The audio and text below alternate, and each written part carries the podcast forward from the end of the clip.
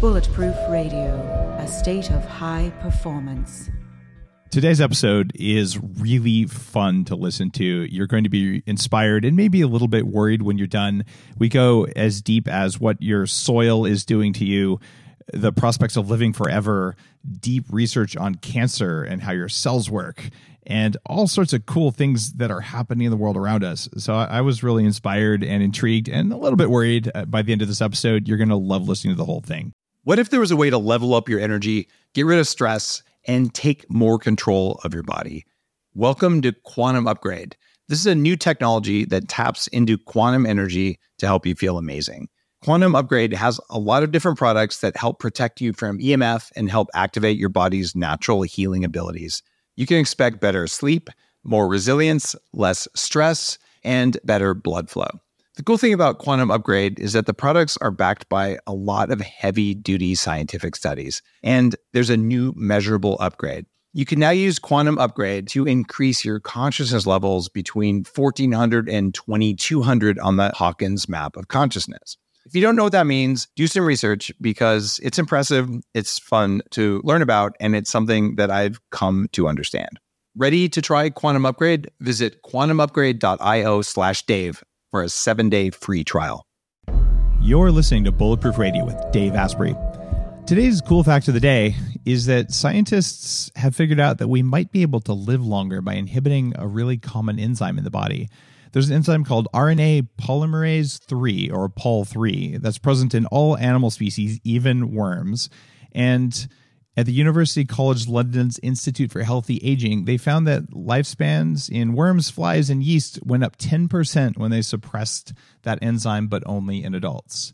And the doctor who led the study says there's a lot of hype around drugs that extend lifespan and promote healthy aging, but very little is known about how they work, which is fundamental knowledge. One of the things I like to do here on Bulletproof Radio is share some of this new knowledge. And I have this idea that what if you took a whole bunch of these things that all add only 10, 20, 30% to your lifespan and just sort of stacked them all up with some basic knowledge, even if we're not sure, but at least directional knowledge about what they do and how we think they work, well, your odds of not dying of old age probably go up. And I think that that combination of things, along with careful monitoring and not being hit by falling pianos from the sky and things like that, ought to let me make it at least to 180. So I'm hoping you'll join me in that quest to live way longer than Mother Nature ever intended and to die at a time and place and by a method of your own choosing. All right, on that note, let's get going on today's episode. Today's guest is Zach Bush. He's a triple board certified physician and founder and director of M Clinic. And he's a real interesting guy because he's certified in endocrinology, metabolism, internal medicine, and end of life care basically everything that's going on in your hormonal system, your metabolism, and even what happens at the very end of your life.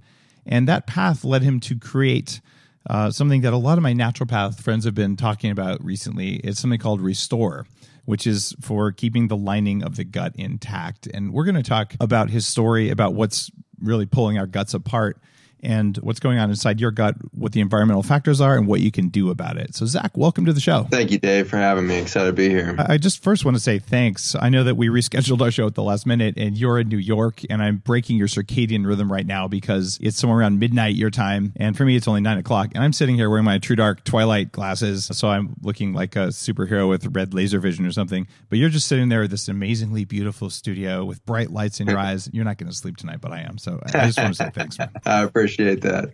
All right. Tell me about your story here. We started looking at plant health versus human health as a doctor. What what got you going in this whole thing? Yeah, it's a, a nonlinear journey. At the time, I was actually designing chemotherapy. I was working in a laboratory at the University of Virginia and trying to figure out how cancer cells fail to regulate their own death. And that's one of the most important functions in human cell longevity is actually knowing when to when to shut the system down.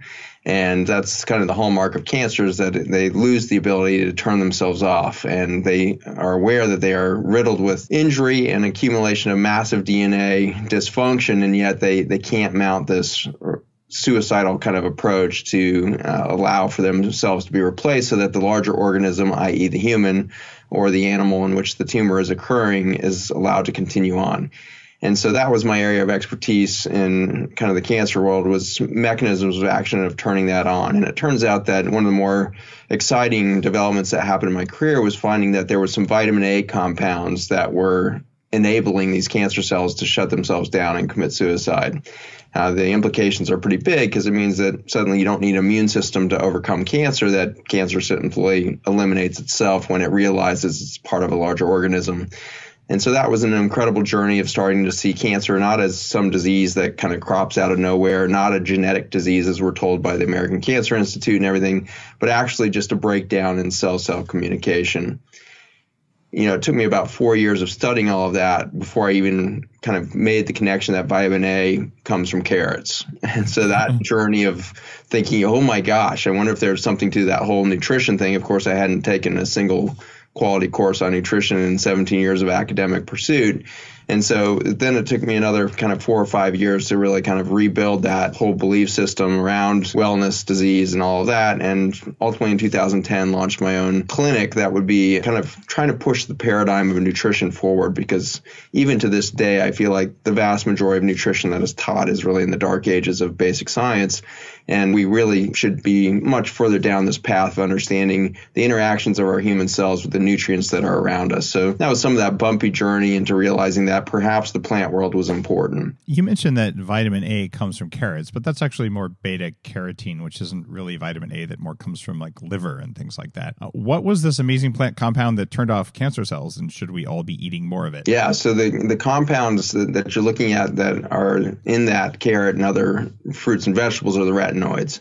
And so the retinoids will be then modified into the vitamin A, A kind of family of categories. And they hit a number of receptors in, in the cell. The most abundant receptor in the human cell is really this RXR receptor. And it will bind a vitamin A compound. And then interestingly, it has to then go on to bind another receptor of some other hormonal quality before it can then go bind the DNA and do transcription of lots of different things. The journey was less about vitamin A, it was much more about how does the cell start to gather information and how does this how does the mitochondria then take that information and turn it into fuel because the whole metabolism side of my specialty of endocrinology metabolism we had been taught that you know that's all about producing ATP or adenosine triphosphate. That's the only fuel the human cell runs on. And we don't run on protein, we don't run on glucose, we don't run on fat all of this stuff is actually what bacteria will break down and, and produce from your food, but they have to feed that then to the mitochondria. And so we're twice removed from anything on our plate, and that's largely why we're so in the dark ages about our beliefs about nutrition, because in fact, you're never feeding yourself when you sit down to a plate of food, you're always feeding your bacteria, which are then modifying your behavior and the behavior of your mitochondria to produce ultimately fuel. Well, this was at a turning point in the mid 2000s when we're starting to realize that the ATP, while real critical for, for being a fuel source, was not the eloquence of the mitochondria. The eloquence of the mitochondria is actually the metabolites or breakdown products that are produced on the way to ATP. And these, as a family, have been come to re- recognize as redox molecules, which is a contraction of reduction and oxidation. Reduction is the donation of an electron, oxidation is the absorption of said electron. You put those together, you get a redox environment. You literally are creating a liquid circuit board where you've got electrical energy traveling through intracellular environments. And you have to remember these intracellular environments are extremely protected, right? These yeah. are vastly different than the environment around them. pH is perfect, osmolality is perfect, all the electrolyte balance is there. We have a thousand mechanisms that are always checking this environment to keep it perfect, largely so that these redox molecules can create the signaling capacity they do. It's kind of like the quantum computer chips that are starting to come out super, super, super fast. One quantum computer chip within about a year and a half we'll be able to process as many calculations as all the computers on the entire planet. That's a super fast chip, but it has to be in a very special environment. It has to be down near absolute zero. That's exactly like the mitochondria. They produce so much energy and so much information some 10,000 times the power of the sun, some, you know, millionfold the type faster the information than we pass through our neurons in the brain we're talking about you know each of these redox signaling molecules lasting a millionth of a second down at the cell level. So I'm trying to just give you some broad strokes of my paradigm of human biology was starting to break down from the beliefs of these slow mechanisms of Newtonian physics and biology to this really incredible world of quantum physics down at, at the real fabric level. And that fabric level was starting to realize that the cancer world was just a long term symptom of a more profound thing that you're so interested in. You've done such an incredible job educating everybody on. This secret of longevity is all about cell cell communication. A cell with uninterrupted access to information will never disease or die. It's, and that's a really compelling idea. It's really interesting. I, I've started to look at, at the body as like there's a couple different networks, but one of the biggest networks is these quadrillion mitochondria that are like the biome in your gut. They're sitting there, they're talking to each other all the time. And if they can't talk to each other effectively or they can't make energy effectively because the environment is wrong, the way you just described it, what you end up with is cancer or diabetes or heart disease or Alzheimer's or Parkinson's or any of these other things that are taking out like 50% of people as they age. And it is a communications issue and it's a, a, fundamental hardware issue. And hey, we can hack hardware. We can do that all day long. Yes. And like it, it's such a big revolution right now. And the fact that you got there from a traditional Western, like broad spectrum background as an endocrinologist. And I, am just going to say this endocrinologists, and I know there are a lot of them listening, but the average endocrinologist is the worst person to go to if you have a thyroid disorder or any sort of aging related testosterone deficiency, because they'll just look at you and say, There's nothing wrong. You're just getting old. Deal with it. I'm like, Are you kidding me? No, I'm not going to deal with getting old. I'm going to deal with getting younger. All right. Anyway, I'll get off my high horse there. But anyway, for you to say what you just said with your background is highly unusual. And you're saying you came to this because you were studying cancer networks and cancer cells. And after four years, you just came across this. What happened in your career when you started saying these things that are basically hearsay in the world of, of you know, Western cancer treatment? Uh, I got a lot of distance suddenly. I had plenty of room around me.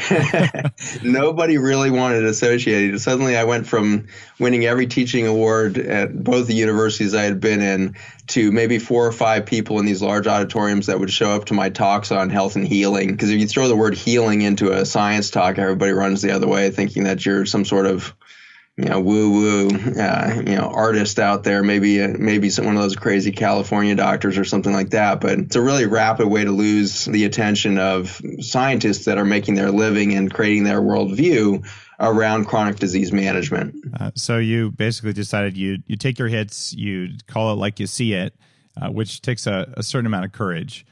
And after you did that, what was what was the first move you did? Like, okay, now I understand. I have this paradigm. I understand that bacteria in the gut are talking to mitochondria in the body. So, how did you, with that new knowledge, how did you go about doing something with that in your clinic? Yeah, at this stage, we hadn't realized, I hadn't realized at all. And I think as a field, there was no talk about how the bacteria were talking across the spectrum. At this point, redox molecules was really something that was you know, regarded as a mitochondrial event inside the human cells. There was no concept of how the bacteria could possibly be talking inside the cells.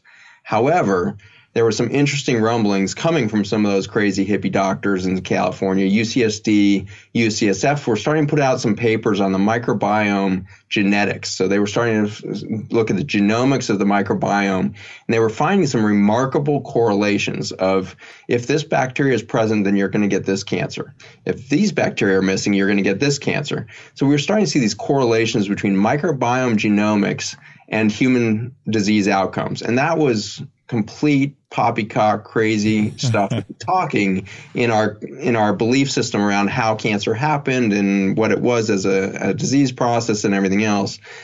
And and so at that point there was still no while correlations were being shown there was no causative you know process understood. And so when i departed academia you know i kind of came to the conclusion that i wasn't ever going to find an academic institute that was going to let me go down the avenue that I was starting to think I needed to do, which was understanding nutrition at the level of reversing chronic disease. And so I started out in rural Virginia and I went to the, one of the poorest counties in Virginia with the intention of setting something up because I figured with chronic disease epidemics bursting out all over the country, the least interesting thing was to go to something like Santa Barbara and create a plant-based anti-inflammatory integrative medicine clinic and help Santa Barbara survive. If if we're going to actually survive as a species, we're going to have to solve the pr- the problem on a pretty global level because the financial weight of carrying 80% of the population very sick is too much for any of us to carry.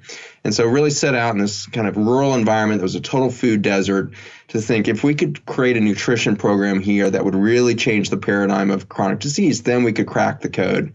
So that was the altruistic kind of blue sky vision we had. And so when I say we, it was just me initially. but very quickly, as soon as I opened the door, some really wonderful people started to arrive, and many of them still work with me today. And so the mission started to draw the right people to it. And at that point, we were, I'm kind of a go big or go home kind of guy. So we were going really ridiculously extreme on getting these nutrients out of mostly vegetables and fruit, some of the fats too from nuts, seeds, etc., that we knew were going to support these fundamental processes down at the cell level of the mitochondrial metabolism, redox molecules, etc. And the next thing that happened was always the best thing that, that happens really is nothing went as planned, right? and so suddenly we saw, you know, 30, 40% of our population doing exactly what we thought was going to happen. You know, diabetes was disappearing, you know, chronic inflammatory well, autoimmune you, disease. You, you, gave them some plants. Like, what did you do? you don't get forty percent of people better. people like crazy. We went on these high intense, um, you know, combinations of short and long term fasting with high intensity, nutrient dense uh, diets. Got it. Uh, very low protein. Protein tends yep. to stress the liver and it everything does. else. Low protein, high nutrient. You know, kind of leave calories out of the equation and go for intense nutrient density. And so, a lot of juicing.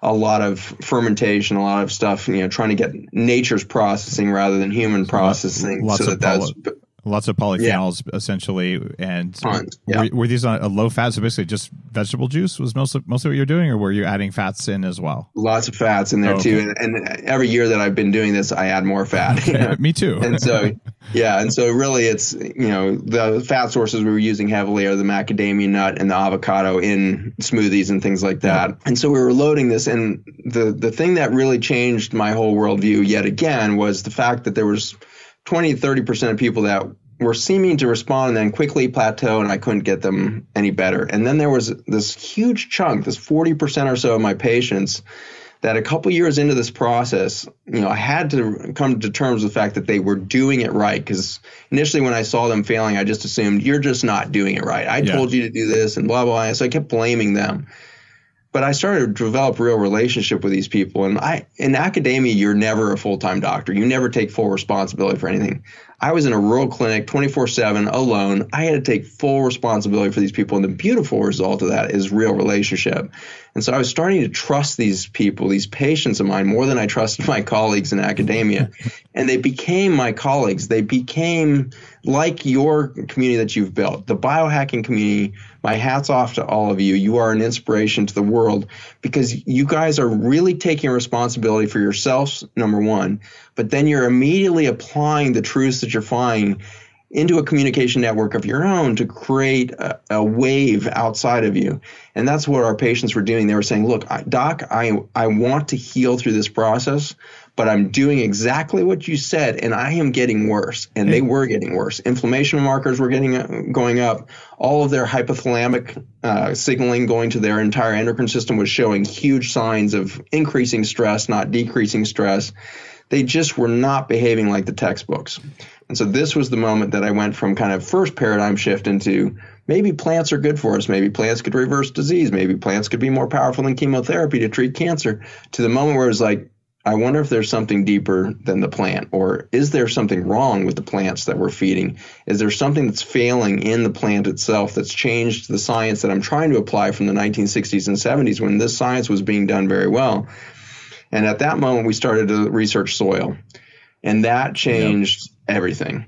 You know, for thousands of years, the pharmaceutical industry and the herbalism community and Chinese medicine have been looking to the plants there has been a paucity of research and investigation into the deeper story underneath the plant of where the plant's getting that magic. There you go. How does a plant create the the phenols? How does the and the alkaloids are the most extraordinary story coming out of the plants. And plants don't have mitochondria uh, as we do. They have these little plastids that look like mitochondria.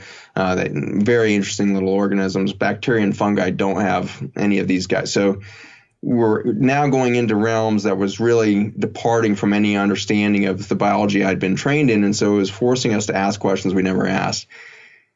on page 40 of a white paper on dirt, and you know, it was 90 page white paper. A, I'd never seen a 90 page white paper, and B, I couldn't believe somebody had cared about dirt enough to write that much yes. of their career in there.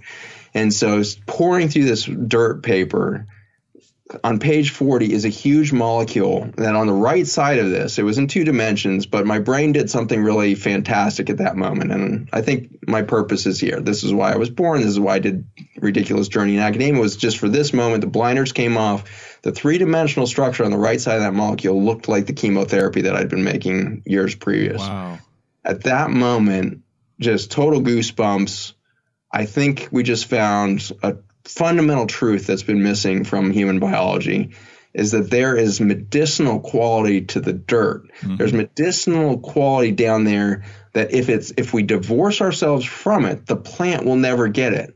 And if the plant never gets it, we will never get it. If we never get it, the bacteria will never get it, the mitochondria will never get it. It's just a quick cascade of, oh my gosh, what did we do to the soil? I, I, gotta I gotta just tell you this. One of the reasons I live where I live is I can grow all my own food. The dirt yeah. in my garden comes from the bottom of a pond that was on an organic farm for a hundred years where all this stuff right there's a reason i do these things and like yeah i'm i'm very fortunate i can do that i also live in a cheap part of the world so i can afford to do it but it it it all comes down to soil right you break the soil which is a living organism and everything up from there is going to go down including us because we're soil dependent all right yes. what is this molecule everyone listening is like you know how, how do i go eat some dirt Yeah, so this this molecule turns out, you know, the the second massive goosebump moment was when we figured out that answer. Because initially it was just saying, well, this is you know in dirt, it's a major component of of really good quality dirt. And so we were starting to look into that, and it look it looks on one end of it sort of like you know a young coal. It's a lot of yeah. carbon structure. It's a lot of almost crystalloid structure. That's common in organic chemistry in, in humans and otherwise the unique stuff on the right side of the stuff was clear that it wasn't going to work if it was, you know, in anything but the most vibrant living soil. But long story short, when a couple weeks later I f- figured out that that was coming from bacteria, that was the closing of the loop. Because, like I said, my research had been in the mitochondria and these redox molecules that they made to regulate cell longevity, cell death, regulate cancer, etc we had been studying that, but we knew those those redox molecules could never exit the cell environment. They last for a millionth of a second in a really quality controlled environment. There's no way they were going to exit the human cell and go into the adversity of the greater environment and and create any communication. This carbon backbone on this molecule and, and, the molecule really has a million different variants and so each species tends to make you know 10 to 15 versions of this. Each species of bacteria fungi etc so in a typical really healthy soil like it sounds like you have in your garden you've probably got a couple million variants of this molecule.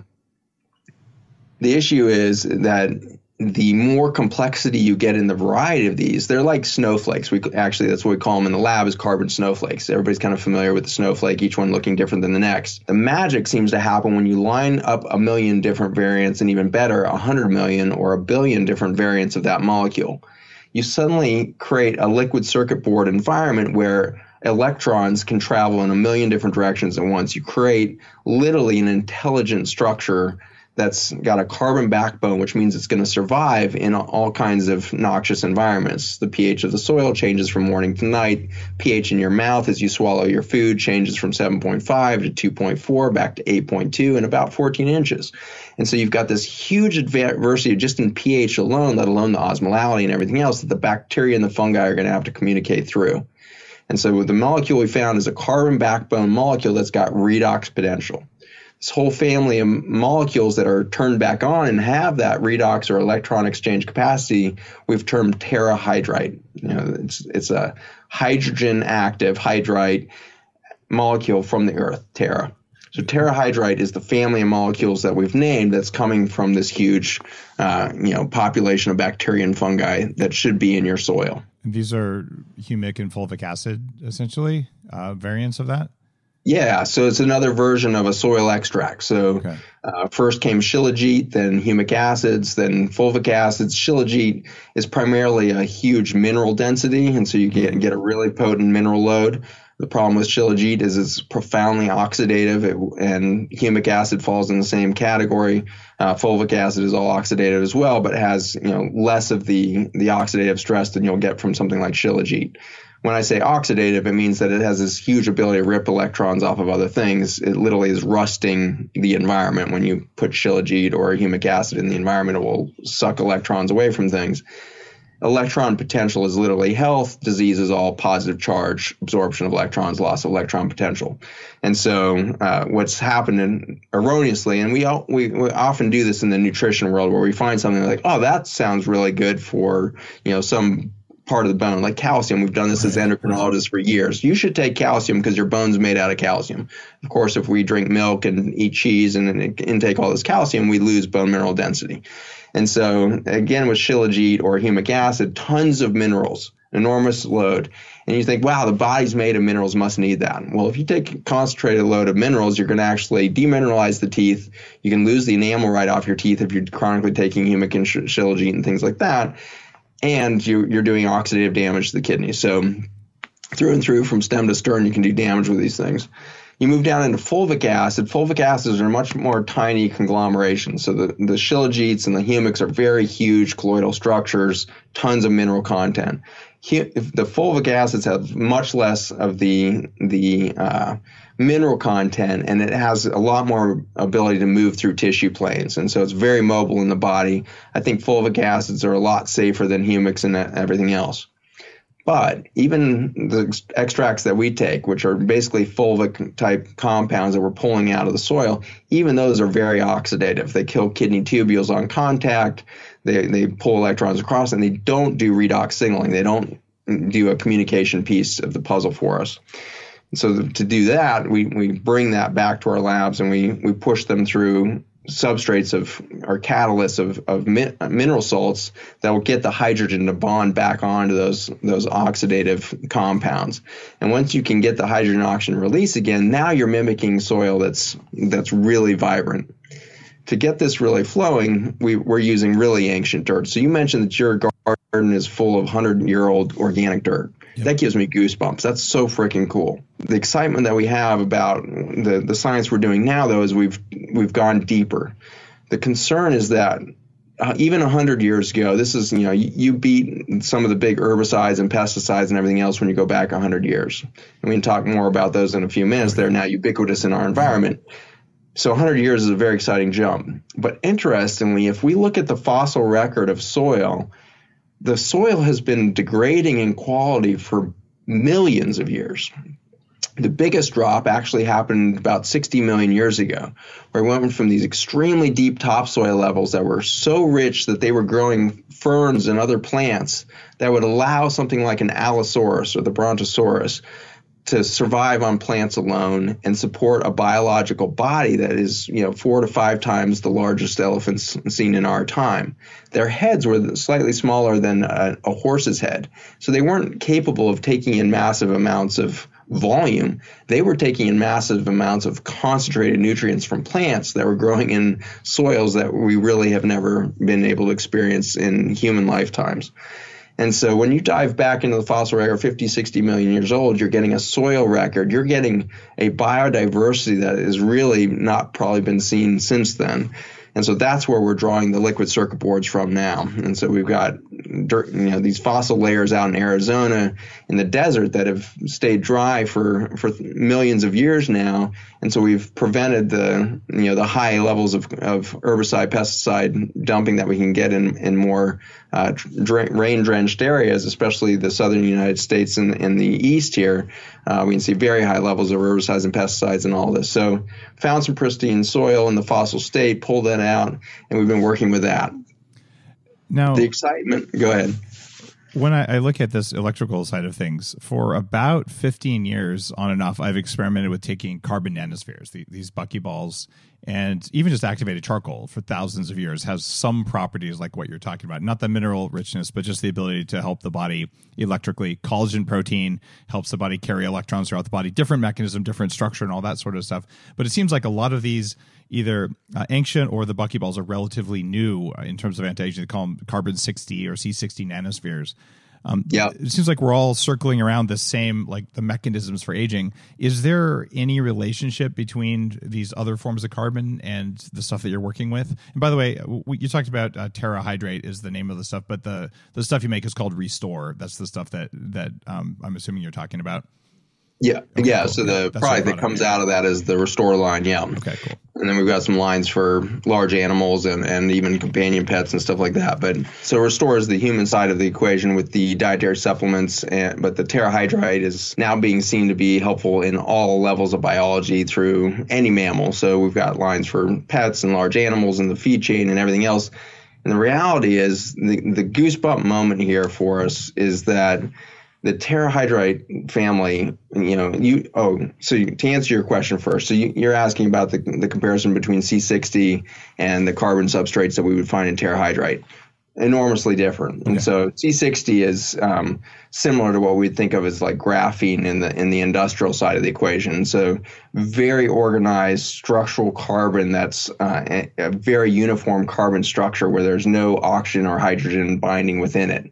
It acts as a cage, if you will, and I think you know, biology wise, people are saying that maybe they're great for capturing, you know, heavy metals and other, you know, potential toxins, things like that. When I see one of the C60 molecules, the first thing I think of is a laser chamber. I think that it's very likely that if there's benefit from C60 in the body, it's because it creates resonance chambers at the atomic physics level that's allowing you to kind of stay in coherent vibration because we're not really made of molecules, we're actually made of atoms and we are just vibrational beings. And so I think longevity, we're going to find out, has almost nothing in the end to do with the human cell. And we're taking all these supplements to do human cells. And then in the end, we're going to find out, yeah, if the biology is starting to crap out, we're way downstream of the real problem, which is we are resonating incorrectly. and so that's that's the interesting phenomenon I think we're moving towards as a, a science community. But in the meantime, we're finding all of these pieces in the biology, which are pretty big levers. And I, I love what you guys are doing the biohacking thing because you guys keep finding new levers to push on to, to manipulate the biology back into a coherent, you know, and cooperative structure uh, to, to support that longevity goal. So different structure here. So instead okay. of having resonance chambers of carbon, it's going to come down to electrical exchange from the release of hydrogen or absorption of hydrogen on the oxygen molecule that's hanging off the end of the carbon. In this case, I think the primary role of the carbon has nothing to do with resonance chambers or electrical energy. It's simply to keep the molecule itself stable because you want to be able to hold that oxygen no matter what acid it's going through, no matter how acid or alkaline the environment.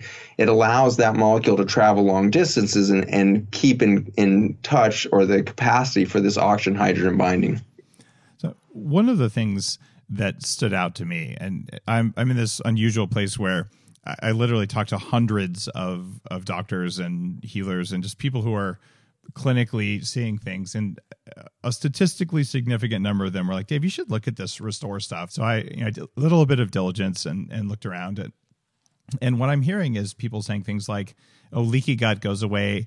Uh, people get more tolerant of gluten, and even things like autism and diabetes and Crohn's, and all, all these things are getting better. Which to me leads leads me to, to believe instead of looking at like a high level this specific disease you're looking at a fundamental mechanism that's underlying many different diseases and in my mind that's usually mitochondria but it's certainly redox signaling is part of mitochondria but there might be something else going on so you found wow. that, that by giving this molecule to people, uh, at least when when doctors give this molecule to people, um, they're seeing all sorts of just distributed stuff get better the mechanism action there is what you just described. It, it's that you, you, think that it's essentially helping molecules hold together better, better while they're doing what they do. I think in this case, the carbon structure is just holding that single molecule together that's okay. allowing for this communication to do. What we think we have found here, and this is going to take the rest of my career to prove out because it's okay. a complete change in our understanding of how human biology happens. But that keeps happening under the microscope every day in our labs so this, you know, now dates back almost seven years ago when we started putting this under microscopes. I, I was already consuming it because I had, you know, had some very exciting initial results right in my clinic uh, in myself. We had some objective measures, um, basically some biohacking tools, um, similar to what you guys are using, and was seeing almost instantaneous changes. And so I was taking the compound. We were starting to cell biology experiments. I was starting to, you know, re- reunite with uh, some of my colleagues at the University of Virginia to access some of the capacity for their thought processes around what this thing could potentially do. But the goosebump moments that were really unfolding at this point was that all of my all of my cancer research and before that all my research in neurobiology i was really into neurochemistry and the effects of the hormone system on how it does neuroplasticity before my cancer research and so whether we're talking about the brain or we're talking about my diabetes management in the clinic or the cancer all of that understanding that i had gotten through all my research and intense study and blah blah blah was all discovered or learned if you will in a sterile petri dish we have never studied a human cell when it's in touch with the potential of a communication network that's extra human. And that's what this molecule family suddenly offered is what if the bacteria and fungi are talking and what if they can talk to us?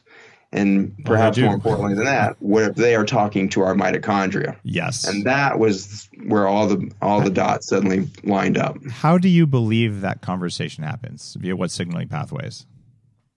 So it turns out that it returns right back to this context context of redox signaling or electrical exchange across hydrogen molecules. And so what we're showing now, and this this happened almost you know instantaneously in our labs. So you put it into renal tubule cells for safety trials. So you know when I was developing chemotherapy, you know same thing. So we basically used the gold standard of toxicity. We were using proximal renal tubule cells, which are the canary in the coal mine of the human body. They're the most sensitive to toxicity. And so, with the first batches of Restore, we were running it across uh, proximal renal tubule cells just to make sure there wasn't any toxicity so that I could start putting it into my patients. And you know, we went for the money because I had no money, and so I, I, went for 20% concentration of this compound. That means you would you know, equivalent of replacing 20% of your blood volume with with this liquid. And so you, you kind of go for a, a money shot because you you got one shot at, at studying this that's that 20% is about the threshold where water if you you replace 20% of your your bloodstream with free water that's when it starts to kill cells renal tubule cells in in in, in particular and so i knew that if we could be as safe as water then i'd be really confident that we could move forward. We put in 20% and something totally bizarre happened on about three different levels. But the first thing that was obvious is the cells stopped dying. We, we expanded the life of renal tubule cells by 15% longer than they'd ever been measured in cell culture. That that number that lifespan of a renal tubule cell in culture hadn't changed since 1969 did so, you did you publish those results no, the mitochondrial stuff's not not published at all because it's still totally doubted. I mean, we okay. we could throw it at peer reviewed journal articles all the time, and they're going to say nobody has defined a redox signaling molecule from bacteria. And so this journey, and I've seen this journey, I was bit part of this journey, whereas once you find something in the lab, it takes 20 years before somebody's going to actually put that into clinical not, use. Not us biohackers. I know. That's why I'm talking to you. that's why I stayed up till midnight to give you this information because you guys are going to change the paradigm. And so, so the exciting thing that we were seeing is immediately the proximal renal tubule cells live 15% longer. And we knew there was nothing in the substrate that I just gave it that could potentially that could do that alone. There was no way that there was something in the Terrahydrite molecules that could deliver longevity. It meant that there was something fundamentally changing inside the human cell that was inducing, taking the stress off the cell that it would live longer. And that stress, I knew because of my chemotherapy research, is from the, redox signaling from the mitochondria. And so when a mitochondria starts to sense stress in the environment, it will start to call for help. And it does that by sending out free radicals, these reactive oxygen species. Hydroxyl free radicals are kind of the most extreme version of the help signal. And so we were starting to see, you know, starting to make that connection of, okay, if they're living longer, we must be seeing a decrease in ROS. We must be seeing the mitochondria reduce their, their call for help. And in fact, that's exactly what we saw. Within three to five minutes of the proximal renal tubule seeing this, we'd see an immediate drop in healthy proximal renal tubule cells of their ROS, and then it would stabilize at about 15 to 20% lower than their baseline. And so, as predicted, for longevity to happen in those proximal renal tubules, we'd have to take the stress off the cell what it immediately told me is that our first hunch that the three dimensional structure on that molecule looked a heck of a lot like the chemotherapy that was regulating mitochondrial function was likely right. And so we started to really start to gain confidence very quickly that this wasn't a molecule that was going to do anything to the proximal renal tubule cell. Very, very much different than anything else I was using in clinic. I was using high doses of vitamin D, curcumin, you know, a whole yeah. list of alpha lipoic acid, you know, CoQ10, you know, PQQ, all of these things that we knew were forcing little specific pathways. This molecule family was totally different. It's totally passive. It's not trying to do anything to the proximal renal tubule cells. What we intentioned with the creation of this product is can you simply keep it so neutral, so equal in its redox potential, exactly the same number of electrical uh, donors as absorbers, that all it does is act as a wireless communication network through the system to amplify the message that one part of the cell is trying to send to another part of the cell. And that's the magic that we struck on, really by sheer dumb luck or maybe just sheer really good intention. We really intentioned to find something that was so neutral that would move into the environment. And just like your cell phone, we see this phenomenon. So a cell phone, all the computer in there has this incredible transmission and reception capacity. You can talk all over the world at any time of day on that thing. Amazing communication device. Until you're more than seven miles from the closest cell phone tower, and suddenly that thing's rendered useless as a communication tool and it becomes isolated. You can't talk to your friends, etc. But more importantly for the cell phone, it can't update its software. It can't defractionate, and it's going to start to accumulate injury.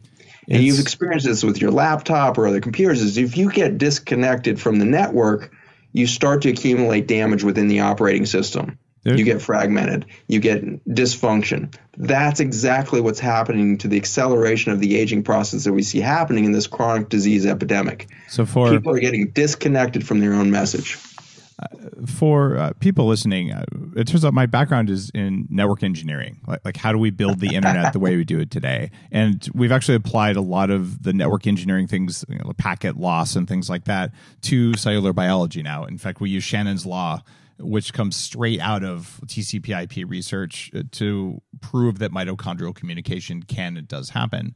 And, and something weird happens with your cell phone when you move away from these these antennas, the further away you get, the more you get something called packet loss. And what that means is that your cell phone sends something, but it doesn't get there, so it has to send it again. And when it does that, it uses more of the cell phone's battery. So if you're in a place with a weak signal, your cell phone goes dead halfway through the day. If you're in a place with a strong signal, your cell phone basically uses less power to communicate. And what you're describing uh, with the the molecules the Terrahydrite uh, that's in Restore is you're describing this idea that okay, all of a sudden now you can send a message and it never gets lost.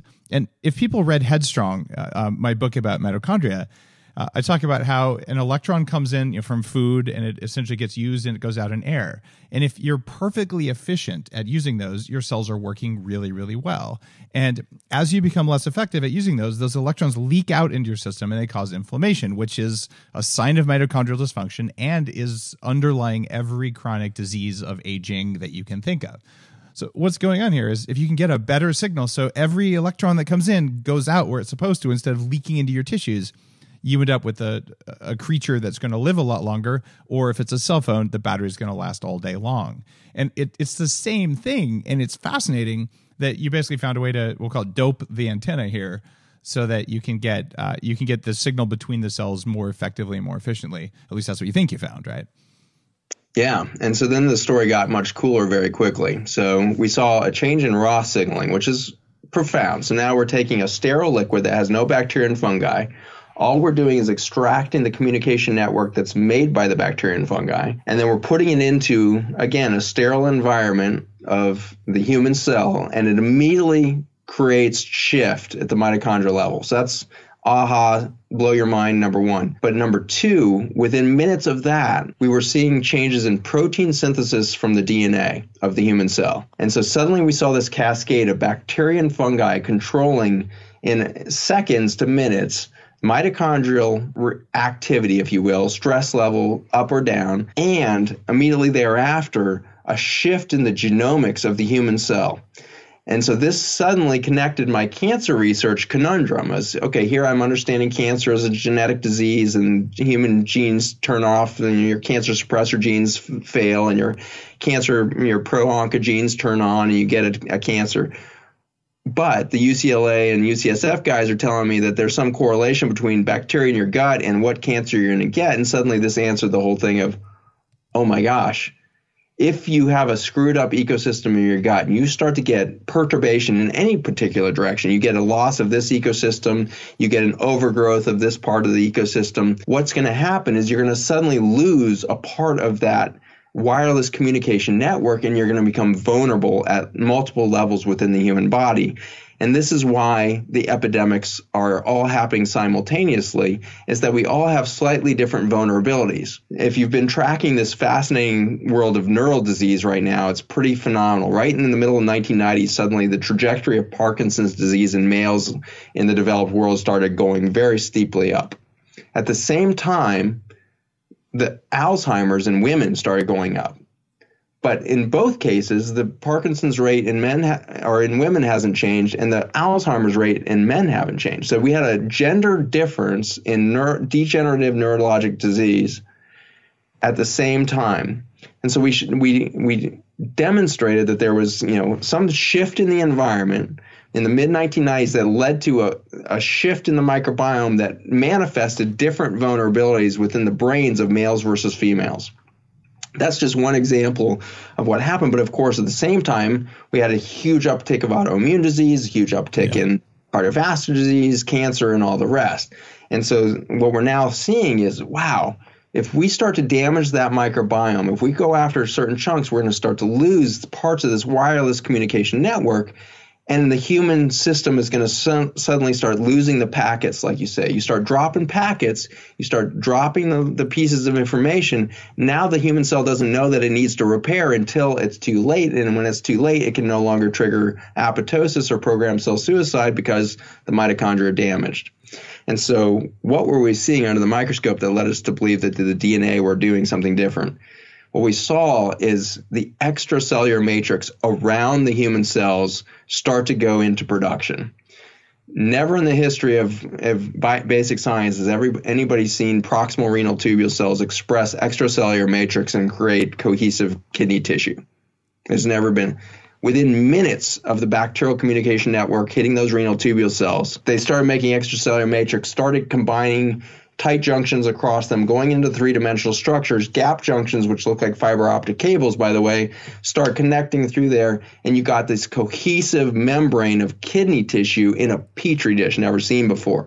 Phenomenally powerful and, and the fact that that happened meant that the DNA was unraveling certain segments that would expose promoter regions, bind the appropriate co- coactivators, start to build messenger RNA that would exit the nucleus, turn into a protein in the cytoplasm, export to the membrane surface, become extracellular matrix that would intelligently combine with the extracellular matrix that's now preparing on the other side from another renal tubule cell, make a cohesive Velcro structure that would act as a spot weld. I mean, it's I wish I could really download so, just the craziness of, of how complex this was. At this at this point, like, can I get an IV bag of it and inject some into my cerebral spinal fluid? Uh, you know, uh, like that's how I, I literally think. Uh, like, okay, yeah. so, sounds good. Well, you um, and I are very similar. So I spent about a year IVing this stuff in my clinic, so and so you can actually do it by IV. I, I was kind of joking, but I, I'm like, is it sterile? Because I would.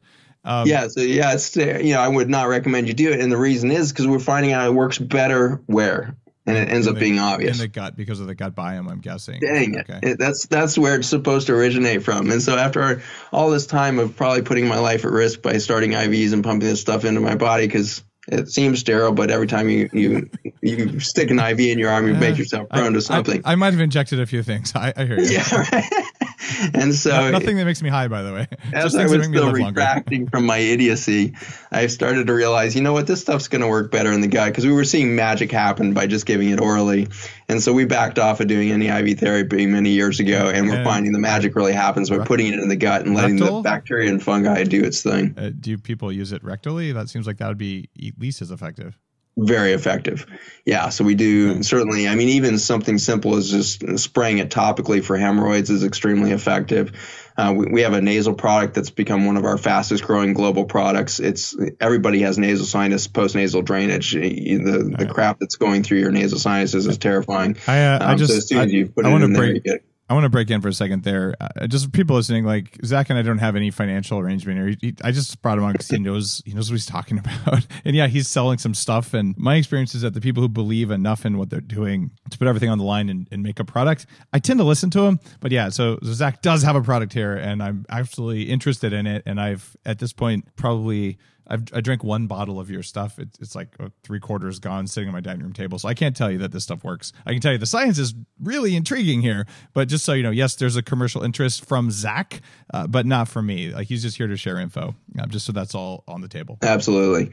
And and what, what we'll talk about as we close up the session is well, how do we really bring this stuff in? Because I believe it's the science of what we've discovered that's going to change the world and not a product. And we're going to talk about what do you do once the wireless communication network is there because you're not done. This is a sterile product. We're saying that the microbiome governs everything. What do you do from there? That's the most potent reason I'm here with you guys is because you guys have a large enough community and that you know consumers are ultimately the most powerful force of change that we have. I am completely hopeless that the government is going to make the changes fast enough to save our soils to save humanity. I think that you guys can be a part of that force. And so, you know, all of my income comes from my own operations, my clinic, my basic side operations, our research and development, our products for animals and beyond. And so, you know, I'm not paid by any third party organizations, but I am absolutely fully invested and have huge conflict of interest in everything I'm saying. You've got, no, you've got nothing income. to apologize for, not on this show for doing that. I no apologize at all. Yeah. In fact, I'm, I'm excited to keep yeah. keep the conversation going beyond the product exactly. So we'll we'll keep diving in uh, to the protein structure if you want. Well, there, there's protein structures. The other thing I, I want to ask you about, and this is something that's, I've been writing a lot about this, is we're doing things to destroy our soil because uh, we basically say, oh, that only affects bacteria, therefore it doesn't affect us, which is just a false assumption. But, but spraying glyphosate on soil disrupts bacteria in the soil that now we know talks to your gut biome and it also disrupts your gut biome uh, which then is going to just roll up throughout the system and generate all these weird problems so what's your take on you mentioned earlier pesticides and herbicides and things like that. Like what's your take on what that's doing to the soil and then what that's doing to our mitochondria? Yeah i got to give a shout out to dr john Gildea. He's my chief science officer one of the most brilliant phds in the, in, on the planet. And he's the one that really has untangled this story on glyphosate um, better better than perhaps anybody else on the planet but uh, we've published some papers on this you can find some peer reviewed journal articles on the role of glyphosate and uh, this gut protein structure and everything else in the microbiome um, on our websites. But uh, John uh, really helped tease this out early on when he saw what was happening with this communication kind of phenomenon where we were seeing genomic changes in, in gut lining. Because after the renal tubules, we went right to the intestines because obviously the microbiome is dominates there. And so we were really curious to start to tease out the relationship between the microbiome and this extracellular matrix protein structure of the human gut. And so glyphosate, we will start at the soil. So glyphosate, if you're not familiar with it, is the active ingredient in a famous weed killer called Roundup. Roundup, uh, made by a company you've probably never heard of called Monsanto. Roundup got patented in 1974, went on the market in 1976 uh, killed everything it touched, right? It killed any weeds, it killed crops, killed anything. It's a it's an organophosphate is the the form of this molecule. Its backbone is glycine, which is a critical amino acid for building human bodies and any other biology. And that's what's in collagen primarily, by the way. Yes, exactly. And so you take a, a, a fundamental structure that is critical for the ultrastructure of your human body, and then you adulterate it with a phosphate group on one uh, side and an amine on the other group, which is a nitrogen uh, combination. And so you get this uh, around the, the glycine molecule, and you create now an organophosphate. This is now in the same category of another famous chemical made by Monsanto, which is called or Agent Orange. And if you're really young, you maybe haven't heard of this, but in the Vietnam War, we were dumping enormous amounts of this Agent Orange on the jungles of Vietnam. And we were trying to defoliate the jungle so we could see the enemy and shoot them down with helicopters and everything else. And so we were in this environment of kind of killing plants with chemicals. And then the war got over, and by that time we'd found out that Agent Orange was causing cancer and all kinds of horrible things on people's skin. So they thought, okay, it's a little too toxic there. So they were looking for a less toxic version of Agent Orange to kill weeds. Great business plan because nobody likes weeding their garden. So they thought if we could just have a chemical you could spray on your weeds, we'd make tons of money. And so they made this chemical, and uh, interestingly, they did not patent it as a weed killer And in fact, they went on to repatent this thing many times, and never in its lifespan as a chemical has been patented as a weed killer. It's been patented primarily as an antibiotic, antifungal, anti, uh, antiviral. Every single celled organism that thing touches, it kills. And it yep. kills plants as well. And so, number one thing is that glyphosate, which is now the number one chemical on the planet, four and a half billion pounds of glyphosate dumped annually around the globe now. And unfortunately, it's a water soluble toxin, which should never happen in nature. So we had a water soluble toxin, meaning it's going to go to every level of the environment. It's in the air you breathe. It's in 75% of the air in the U.S., 75% of the rainfall. It's it's penetrated every level because of its water nature, and that means it's doing the same thing in your body. It's in your bloodstream, it's in your urine, it's in your cerebral spinal fluid. It's going everywhere as this water soluble chemical that's all over the place now. It's in every bite of food we eat. I believe it's in every bite of, you know, every drink of water. It's everywhere. So we've created this ubiquitous antibiotic. And so the first thing that we've done with glyphosate is to begin to really sterilize the environment, starting with our soils. But obviously, as soon as we start to ingest that or breathe that, we sterilize our nasal sinuses, we begin to sterilize the gut. And what you end up with are the few organisms that can exist in the face of that chemical. This is very much like a hospital where you dump a bunch of antibiotics on the population, you end up with antibiotic resistant bacteria that dominate a hospital. So you get MRSA, VRE, and all these horrible in, invasive pathogens. Same thing's happening now in our human gut. The last vestiges of, of survival in this environment of glyphosate are things like Klebsiella, Clostridium difficile, yeasts, you know, the candidas and stuff like this. These guys are not bad guys. They didn't show up to attack us. And I think that we, even in integrative medicine, we we think of yeast uh, or candida as a bad guy and we need to kill it, or we think of Lyme as a bad guy, we need to kill it. These are simply the last survivors, guys we got to love these guys as much as anything else because they're there just trying to create a little bit of microbiome for us. These are the tough survivors. We need to start respecting them and realizing, okay, these are the er, these are the weeds that have survived. They're trying to bring some nutrient into the environment for our body. And so we're going to start to make this shift, I think, to realize that what we think of as pathologic states of the microbiome right now are simply the survivors of living in a glyphosate rich environment. That sounds bad. Uh, there's a reason I live on an organic, uh, an organic biodynamic farm on you know enough space that I don't get huge exposure, but I travel 125 plus days of the year, and so yep. I, I know I get a lot of this crap. And uh, like, like we simply have to stop doing that. If you want to not weed, there's a simple answer: use robots. They're happy to weed for you. Then, like seriously, that, that's how Monsanto can save their business models: just solar powered robots that pull weeds. Then you can stop spraying crap on our soil. There you go, guys. No charge for that. Now, go out and do that, and stop spraying crap in the environment that's supporting my biology what are we going to do about that as people who are looking to live, you know, more than 100 years and not get Alzheimer's and Parkinson's and every one of these other diseases that comes from a breakdown in communication and electrical generation networks in our bodies. I mean, you you know more than the average bear out there, given your background, given all the research you've done.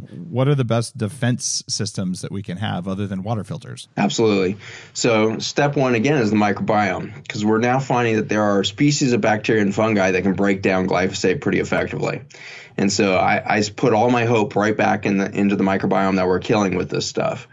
And so the way that I do this in my patients is we get the wireless communication network up and running, and then we get into as many environments as we can. Because the nasal sinuses are actually, if you look at their structure, are built to be capturing microbiome. It's really cool. We have these turbinates inside of our nose that force a, a, turbulent airflow through them. And it creates nitric oxide and a lot of other really critical things in biology with that turbulent flow. But I think the primary thing it does is we create a sticky mucosal surface in the sinuses. We force a turbulent airflow through it, and even the hair follicles that grow in there seem to be perfectly designed to grab aerobic and anaerobic bacteria from our environment. And so this is what I have my patients do. If you really want to heal from your breast cancer or any other disease, you got to get back in touch with nature. There's absolutely no product on the market that's going to do it for you. You've got to re-engage with that biodynamic globe that we were born into.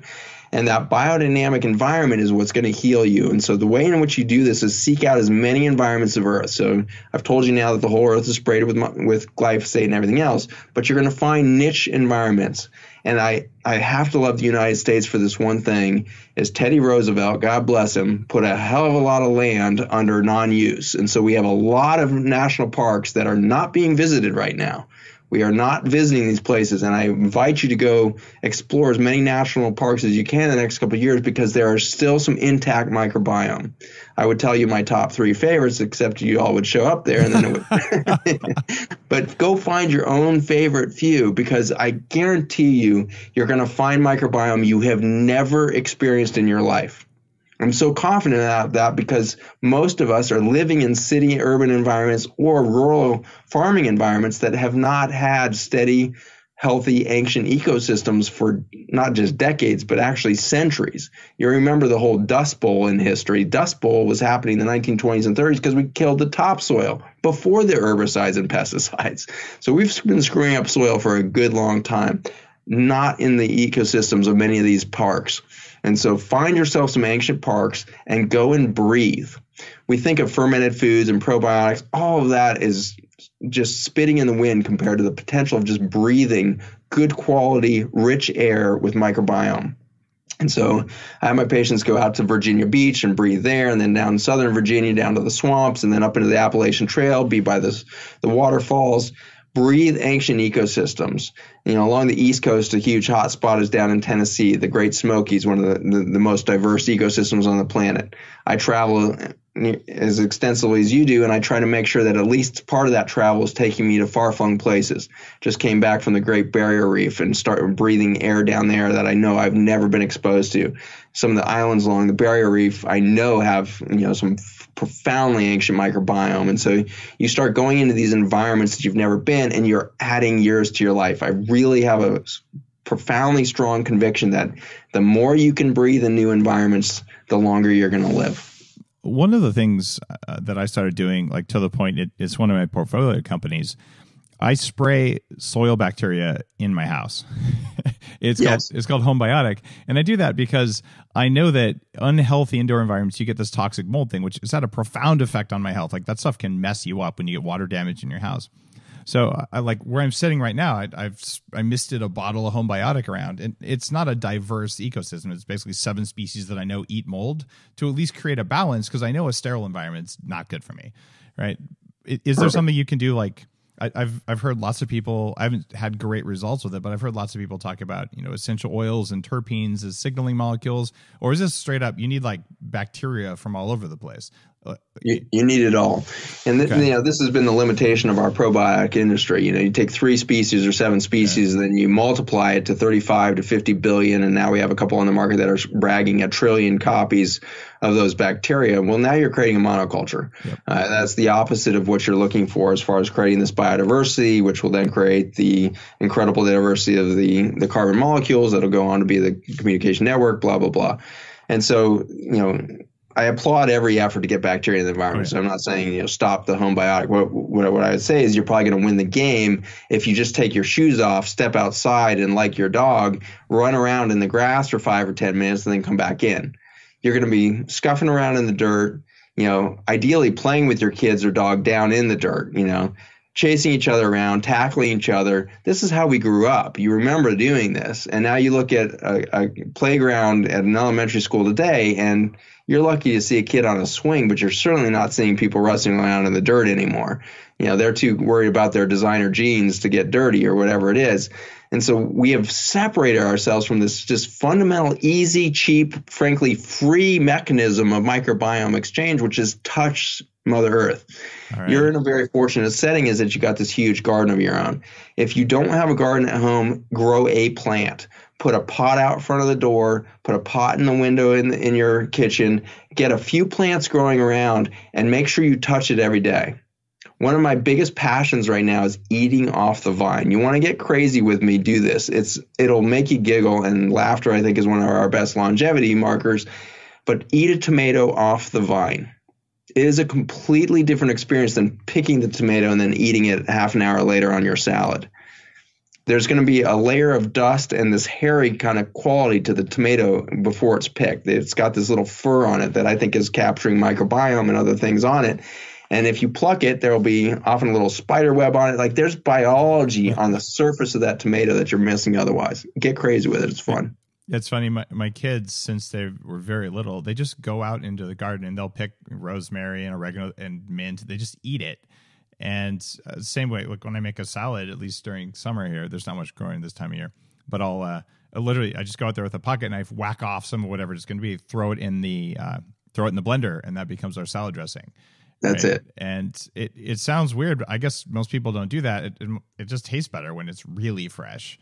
Really uh, fresh is a game changer. So now everyone listening to this, I, I would say 99.999% of people, they simply are not going to do that. They might have a plant, but they're living in, in, a condo. You know, they're they're living in a in a high rise. I mean, can I, I, I mean, should I be gathering a little baggie of freeze dried dirt everywhere I go and, you know, shaking it around my house? I, I, I mean, like, how are we going to go to Mars? Like, how are we going to get this on our space stations, which currently have 4,000 species of bacteria growing in them? They just, they just tested it finally.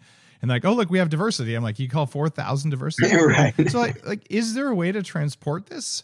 Like like if we are going to become a, a multi-planetary species if we're going to be able to live in the cities where the vast majority of people live how do we get this into our bodies without having to go out and spend time in nature? Because frankly there isn't that much space in nature for the number of people we have here. Like it, is is there a way to do this or are we all screwed? Well, yeah, that's a big, big ethical humanitarian question right there, and I think the the, the sad reality that you know I'm increasingly facing in, in my worldview is that we are going to lose a lot of people um, there's a lot of people that you know are screwed because a they're not going to have access to this information fast enough. Uh, B, they are going to feel hopeless or in, incapable of enacting something that would approach a, a solution for them in their lives. So, um, sadly, we will lose a lot of people. I think we already have lost. I know that I've lost uh, hundreds and hundreds of patients over the last 18 years of being a doctor that should have lived longer or at least a much more peaceful uh, journey than than what they had. So we're already losing them, and we're going to lose them faster and faster with each given year uh, if we keep the current trajectory. Are you? What I'm putting my hope in is that there's going to be a segment of us that communicate and push the envelope. And Dave, you're you're a hero among us in in your rabid effort to get the information out to the public as quick as it is discovered. And like I said, in academia, it takes us 20 years to even approach that. And so you're you're cutting that time of knowledge to delivery much like Elon Musk is changing that equation for space travel, you know, cut 90% of the, the overhead and we're going to win the game. And so you're doing that with information. And so we've been talking all about cell cell communication down the microbiome level. But the reality is this podcast, your your bulletproof conferences, everything else is just you're a huge piece of that puzzle. Wow. And I don't do that to pump your ego up, but I'm using that as an example to everybody listening of you each are an epicenter of change. And I've met many of you at Bulletproof this last year here in Pasadena, I was watching you guys pass through the booth and then every come into my talk and everything else. There's an energy that you guys project that is atypical in the community right now. The vast majority of people are really sick right now. Your community is vibrating at an extremely high level because of the efforts you've put into your own human biology and the biophysics underneath that. And so what that means is each of you are becoming a massively powerful natus for change.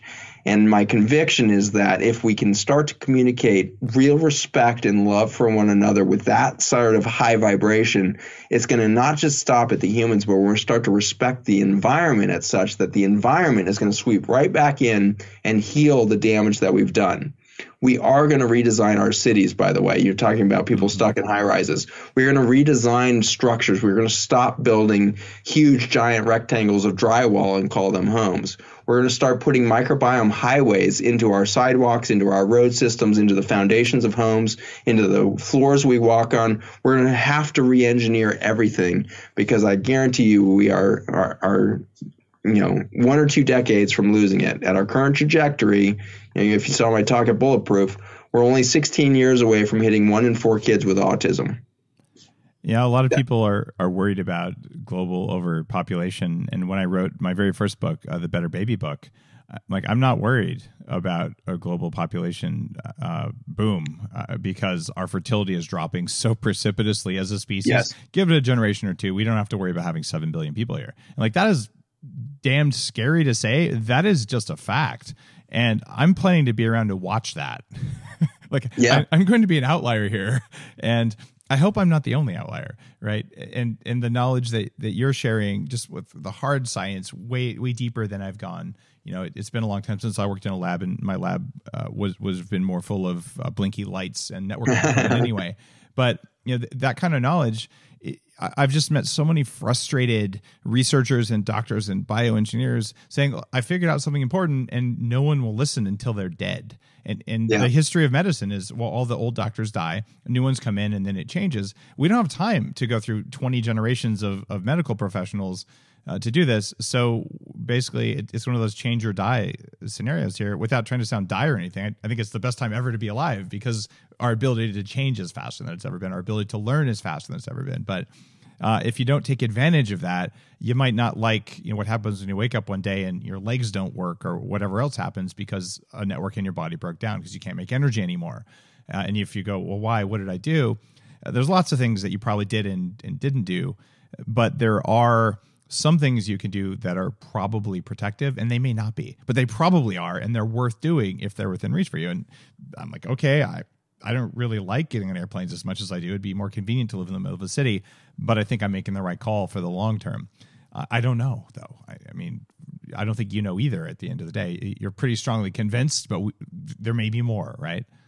Oh, I, I, hope we're just scratching the surface of, of our potential. I, I'm right there with you that I believe that nobody has defined the optimal uh, lifespan, let alone the optimal function that we could perform within that lifespan it's clear that our human biology is dialed in for extremely productive long life.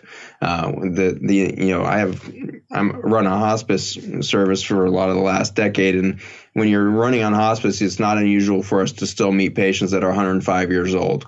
You meet a 105 year old who's still sharp you know, it's a phenomenal thing to witness. But the interesting thing when they die a year or two later from just kind of slow demise, no specific disease, they just kind of turn off and shut down, like you said, on their own terms, by their own means. Uh, they kind of turn off the lights.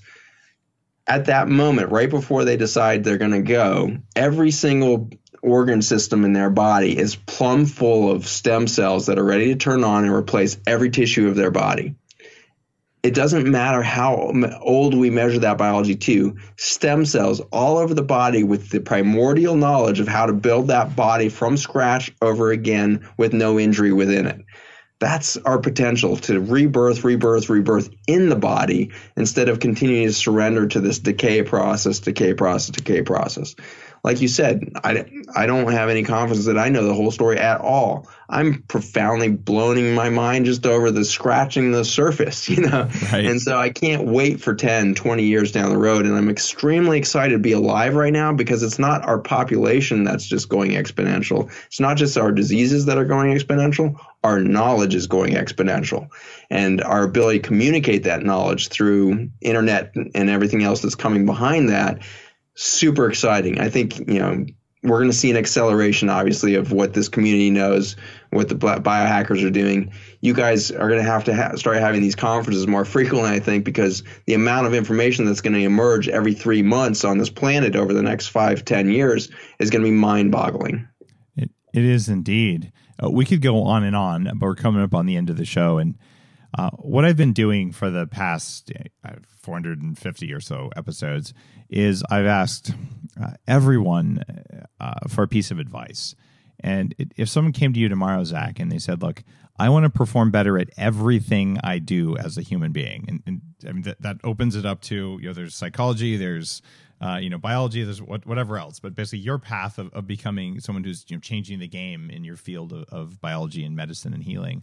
Um, but someone comes to you and says, I, I want to change the world in, in a similar way. Um, what are the three most important pieces of advice you'd have to offer them? What matters most? Number one, you are enough. All right. Stop stressing yourself out. You're your worst enemy and you are your greatest advocate. And so step into your purpose and don't be afraid of it.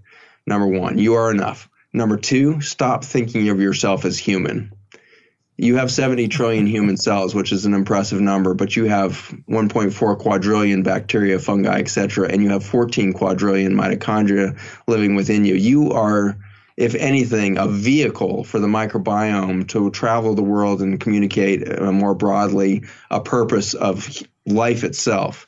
I think if we stop thinking of ourselves as human and start to think of ourselves as a connected biology into the entirety of Mother Nature, we were going to win the game on a bigger level.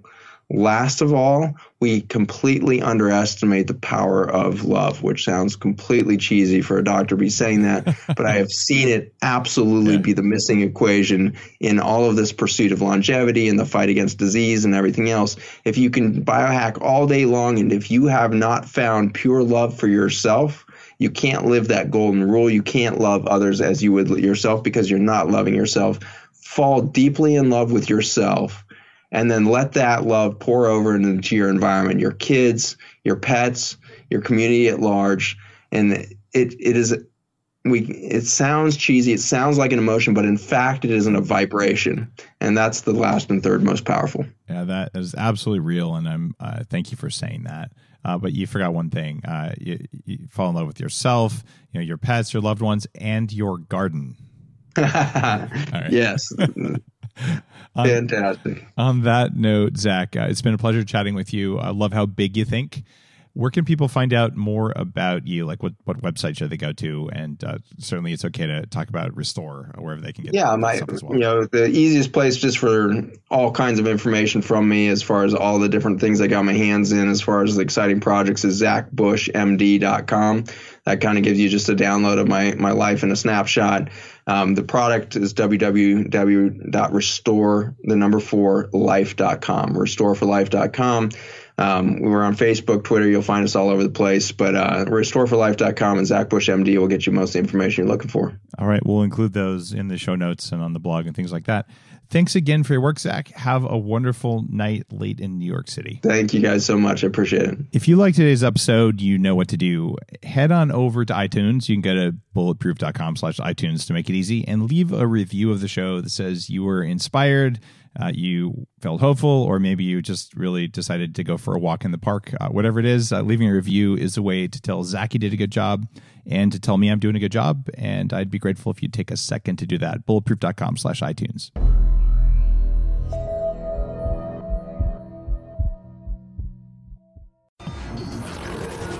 The Human Upgrade, formerly Bulletproof Radio, was created and is hosted by Dave Asprey.